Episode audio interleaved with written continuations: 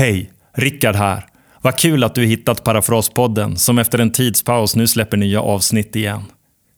Jag känner en stor glädje över att göra den här podden och om du gillar det du hör får du gärna supporta med en gåva. Ytterst frivilligt och enklast via Swish. 123 272 15 04. Ha en fin dag.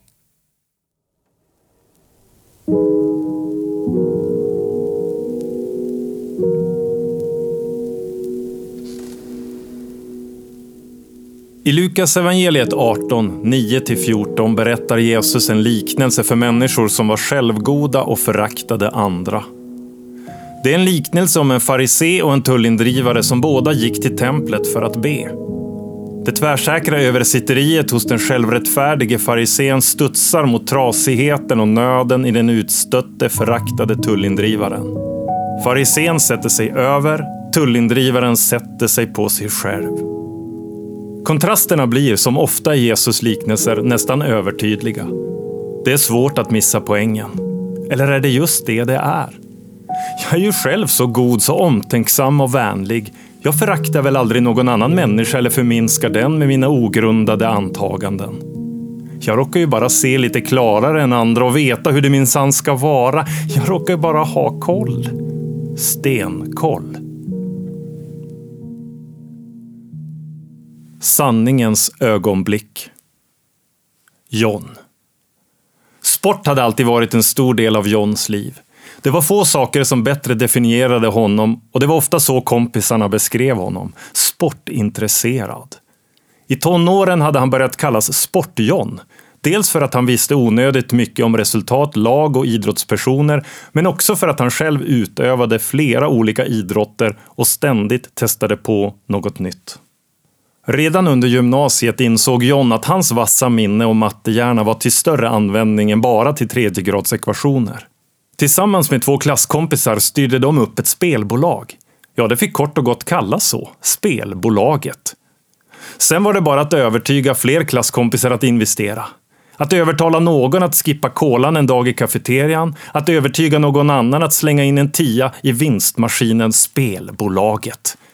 John och hans kumpaner satsade och spelade på allt möjligt. Det här var innan smarta appar, så på någon håltimme traskade de över gatan från gymnasiet till Pressbyrån och la sina spel. Det gick både bra och dåligt, men ofta tillräckligt bra för att ge den som skippade sin kola två kolor efter ett tag, eller ge den med tian 13 kronor tillbaka. Kickar långt innan dopamin och belöningssystem var kända begrepp för andra än forskarstudenter. Spelbolaget, det var en lekfull lycka i Johns unga liv. Det var spänning och nerv. Det var starten till fördärv. Nu hade åren gått och vissa saker i Johns liv hade förändrats, andra inte. Han var nu välutbildad och välbetald, men närmare 30 år än 15 handlade hans eget idrottande mer om Fifa i soffan än svettiga idrottshallar. Lite mindre slitigt, lite slappare, men lika uppslukande vad gällde spelandet var det raka motsatsen. Det var mer slitigt, inte det minsta slappt utan totalt uppslukande. Där de flesta sa nej tack, det räcker nu, drevs John av en gränslöshet i jakten på ruset. Av törsten efter adrenalinet och spänningen. Spelbolaget var sedan länge ett roligt ungdomsminne att skratta åt. Men det var ett bra tag sedan John slutat skratta. Allt spelande skapade cirklar, onda snurror han hade mindre och mindre kontroll över. Självbedrägeriet av att intala sig att han hade kontroll var en. De sliriga halvsanningarna inför flickvännen var en annan. Kreditskuldernas svarta spiral var en, skammen inför familj och vänner var en annan. Cirklar John inte kunde bryta, snaror han ironiskt nog själv drog åt runt sin hals. På hallgolvet i Johns lägenhet låg det då och då vykort från hans farmor Anna-Stina. De ramlade in i hans liv med någon månads mellanrum och hade gjort så sedan hans konfirmation. När John träffade sin farmor pratade hon aldrig om vykorten. Inte han heller. Men han fick dem. Det var alltid samma enkla text på vykorten. De hade alltid lika fula framsidor med olika sommarmotiv. Det var som om farmor Anna-Stina råkat köpa ett jättepaket vykort i slutet av 70-talet och fortsatt att använda dessa till allt och alla. Jag ber för dig, älskade John. Stod det med snirklig skrivstil bara en farmor kan få till. Sen ett bibelord, inget mer. Olika bibelord varje gång, men samma text. Jag ber för dig, älskade John. Ibland läste John bibelordet i sin konfirmationsbibel, men många gånger orkade han inte mer än att lägga vykortet i en skrivbordslåda där de samlades. De fulaste vykort han fått, de vackraste på jorden. Det fanns något i farmor Anna-Stinas vykort som brottade ner honom varje gång. Som skapade sprickor i fasaden, som fick ljuset att leta sig in i allt dolt och viska om frihet. Som drev honom till vansinne. John misstänkte att det kallades kärlek. Logaritmer och möjligheter, spiksäkra odds och bara en match till. Det fanns något infantilt i hans annars så vuxna kunskap. Hur han visste riskerna, allt han äventyrade, men fortsatte. Hur han fortfarande intalade sig att han bestämde och styrde sittandes med en osynlig kätting runt halsen. Johns del av arvet från farfar var ett minne blott och de ständiga lögnerna inför hans flickvän hade i slutet till och med fått maten att tappa smak. Sport-John hade tappat smaken, men hungern lämnade honom ingen ro. Erik. På kyrkans årsmöte hade Erik omvalts för 36 gången på raken. Hans plats i församlingsledningen och styrelsen var lika odiskutabel som inmutad. Vissa människor är projektorienterade. Korta mandat, snabba beslut, nästa uppdrag tack. Erik personifierade allt som det inte stod för. Han var en långdistansare som malde på i sitt spår. Han satte högt ideal som trofasthet, uthållighet och långsiktighet. Det skulle gå rätt till. Det skulle vara sant. Det skulle hålla måttet. Ett måttband och en nivå som ibland diskvalificerade, men som skulle hållas och markeras. Erik var både beundrad och uppskattad. Han var klok, han hade livserfarenhet och var gärna villig att dela med sig till andra om sina erfarenheter. Det kunde röra församlingslivet där han varit verksam sedan barnsben. Det kunde röra arbetsliv eller husrenoveringar. Erik hade koll. Stenkoll. Samtidigt fanns det en aning som omgav Erik. En ton som ibland skar igenom på ett subtilt vis. Inte så mycket i vad han sa eller stod upp för, men hur det gjordes. Ett slags filter som färgade alla frågor han rörde vid, alla situationer han uttalade sig om, alla personer han skannade av. Något som skavde, något som skevade. Det var tillräckligt diffust för att han själv skulle lägga märke till det och Erik var ofta alltför väljudande så ingen vågade ifrågasätta de svaga missljuden. När Eriks vuxna barn satt och diskuterade sina föräldrar med sina vänner blev det ofta två motsatta bilder som trädde fram. Dels den rättvisa, godhjärtade, trygga pappan Erik som inte köpte vad som helst utan menade att man skulle ha riktiga grejer. Ingen cykel från Biltema eller regnkläder från H&M. Men det var också den stängda, syrliga, kalla pappan Erik. Som kunde förfasa sig över grannen på gatan som klippte gräset på söndagsmorgonen. Som stängde av tvn och lämnade övriga familjen i gillestugan mitt i en rolig film. Men som tydligen var över gränsen ogudaktig. Sidor som fick fredagsmys att gå upp i rök och aldrig börja brinna igen dubbla bilder av Erik, uppmuntran och utmaningarna till barnen att nå längre, bli mer än de själva vågar tro, kraven på resultat och den tysta besvikelsen när man inte nådde skyhögt över medel. Ett ord för aningen och tonen runt Erik var hårdhet. Han skulle säga att det var ett uttryck för kärlek, men det var sällan vad alla runt omkring upplevde. Hårdheten hade vuxit fram i Eriks liv utifrån hans egen tragiska uppväxt. Tidigt fick han lära sig att man inte kommer någon vart med svaghet eller mjukhet. Eriks smärtsamma barndomsminnen av en pappa med livremmen i ena handen och vilt raseri i den andra var luddiga men livslånga. Svaghet slår man ut, hade Eriks pappa sagt vid flera tillfällen. Men det enda Erik blev av med var tillit. Det enda han fick mer av var ett hårt skal runt sig själv, ett skydd mot alla andra. Ha koll och sköt dig. Släpp inte in någon, för då smäller det, förr eller senare. Annat var det förr, brukade Erik säga. Det kunde vara hemma i familjen när han tyckte att barnbarnen tog för mycket plats runt matbordet eller på församlingsledningens sammanträden när frågor bearbetades. För annat var det förr. Då var det ordning och reda, då var det löning på fredag. När man visste vad som gick an. När inga fotbollar rullade under gudstjänsttid. När det inte rådde tveksamheter runt hur kort en kjol får vara på den som sjunger i kören. När man hade koll, när måttet var rågat och ingen behövde vara både full av nåd och sanning. Det räckte med sanning. Så komplext var Eriks liv. Där Gud genom allt varit just allt för honom, både tröst och tillflykt i storm och förtvivlan. Där ingen vilde till pappa kunnat slå hoppet ur honom, men bankat fram en gudsbild som tveklöst fällde oftare än friade. Som kokade över mer än värmde och så hade Erik flätat in hårdheten i sitt liv. En önskan att rätt skulle vara rätt, att sanningen skulle värnas och bevakas, kosta vad det kosta ville. Gudstjänsten på torget.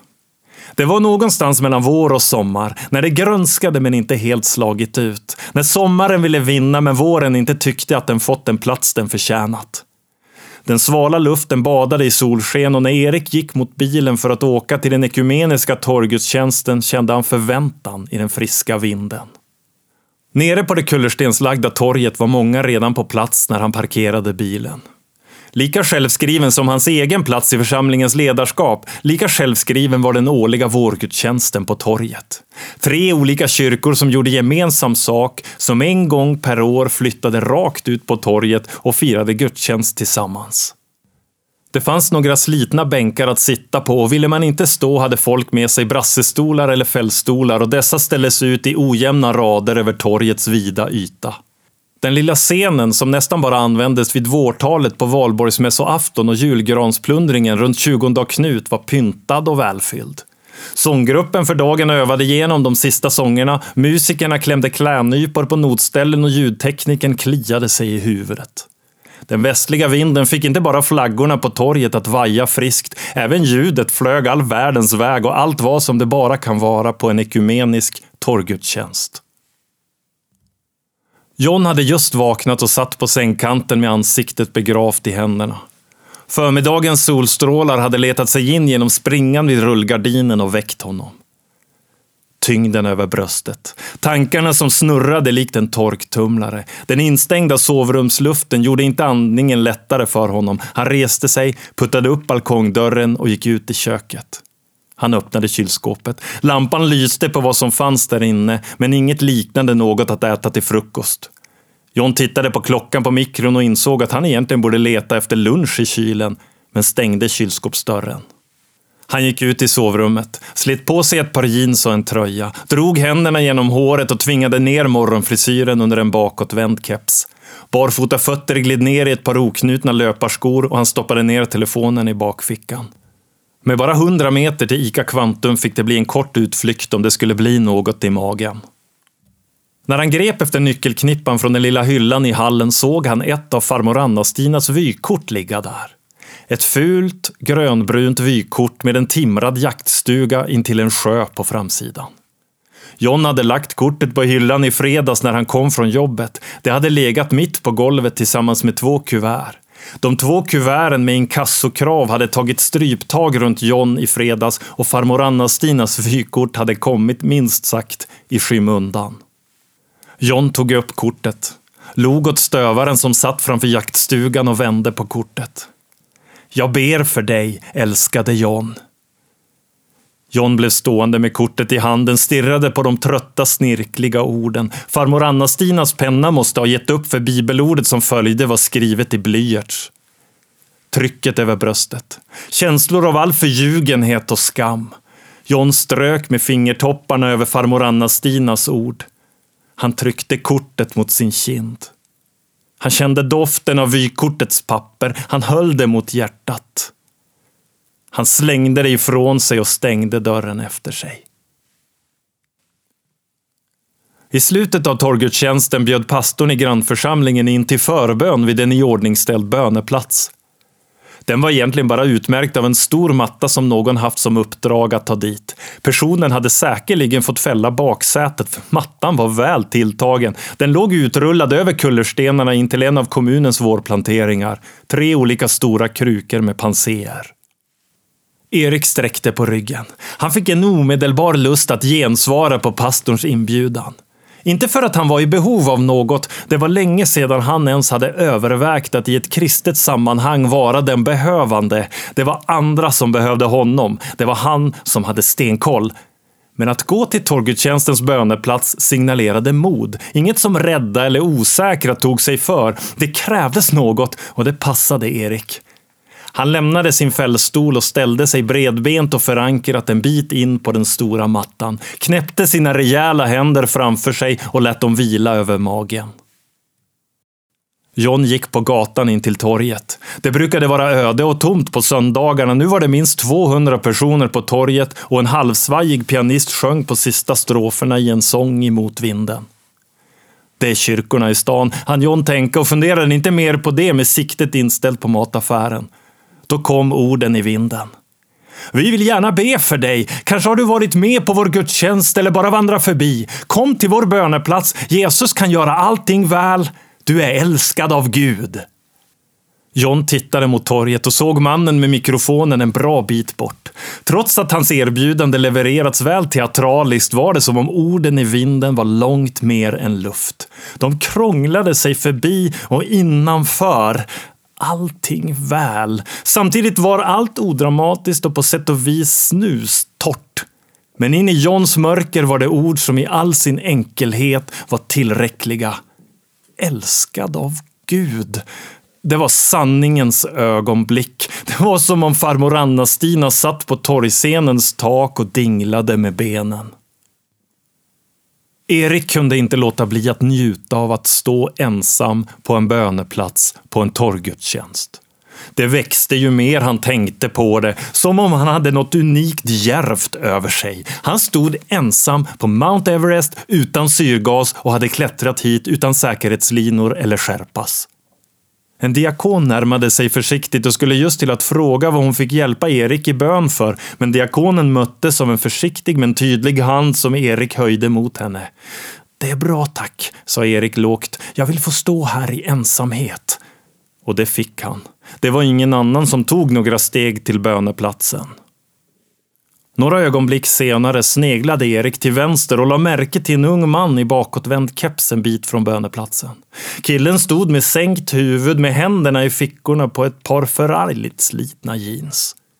Han såg hur killens tomma blick tittade ner genom marken. Erik såg något som i anständighetens namn inte passade sig. Han såg svaghet. Han drog ett djupt andetag och skakade stilla på huvudet. Det var sanningens ögonblick. Han suckade lågt. Tack gode Gud att jag inte är som alla andra. Det var då det hände. Plötsligt såg Erik att Jesus stod mitt framför den trasiga killen i keps. Hur Erik visste att det var Jesus kunde han inte förklara, men det var odiskutabelt. Han bara visste. Det var så ologiskt att det inte rådde några tvivel. Inte ens det faktum att Jesus hade fotbollströja på sig lyckades grumla Eriks fromma övertygelse. Han kände igen tröjan men kunde inte påminna sig om vilket lag den tillhörde. Emblemet på tröjans bröst var samma som på killens bakåtvända keps. Erik kunde inte slita blicken från Jesus och killen.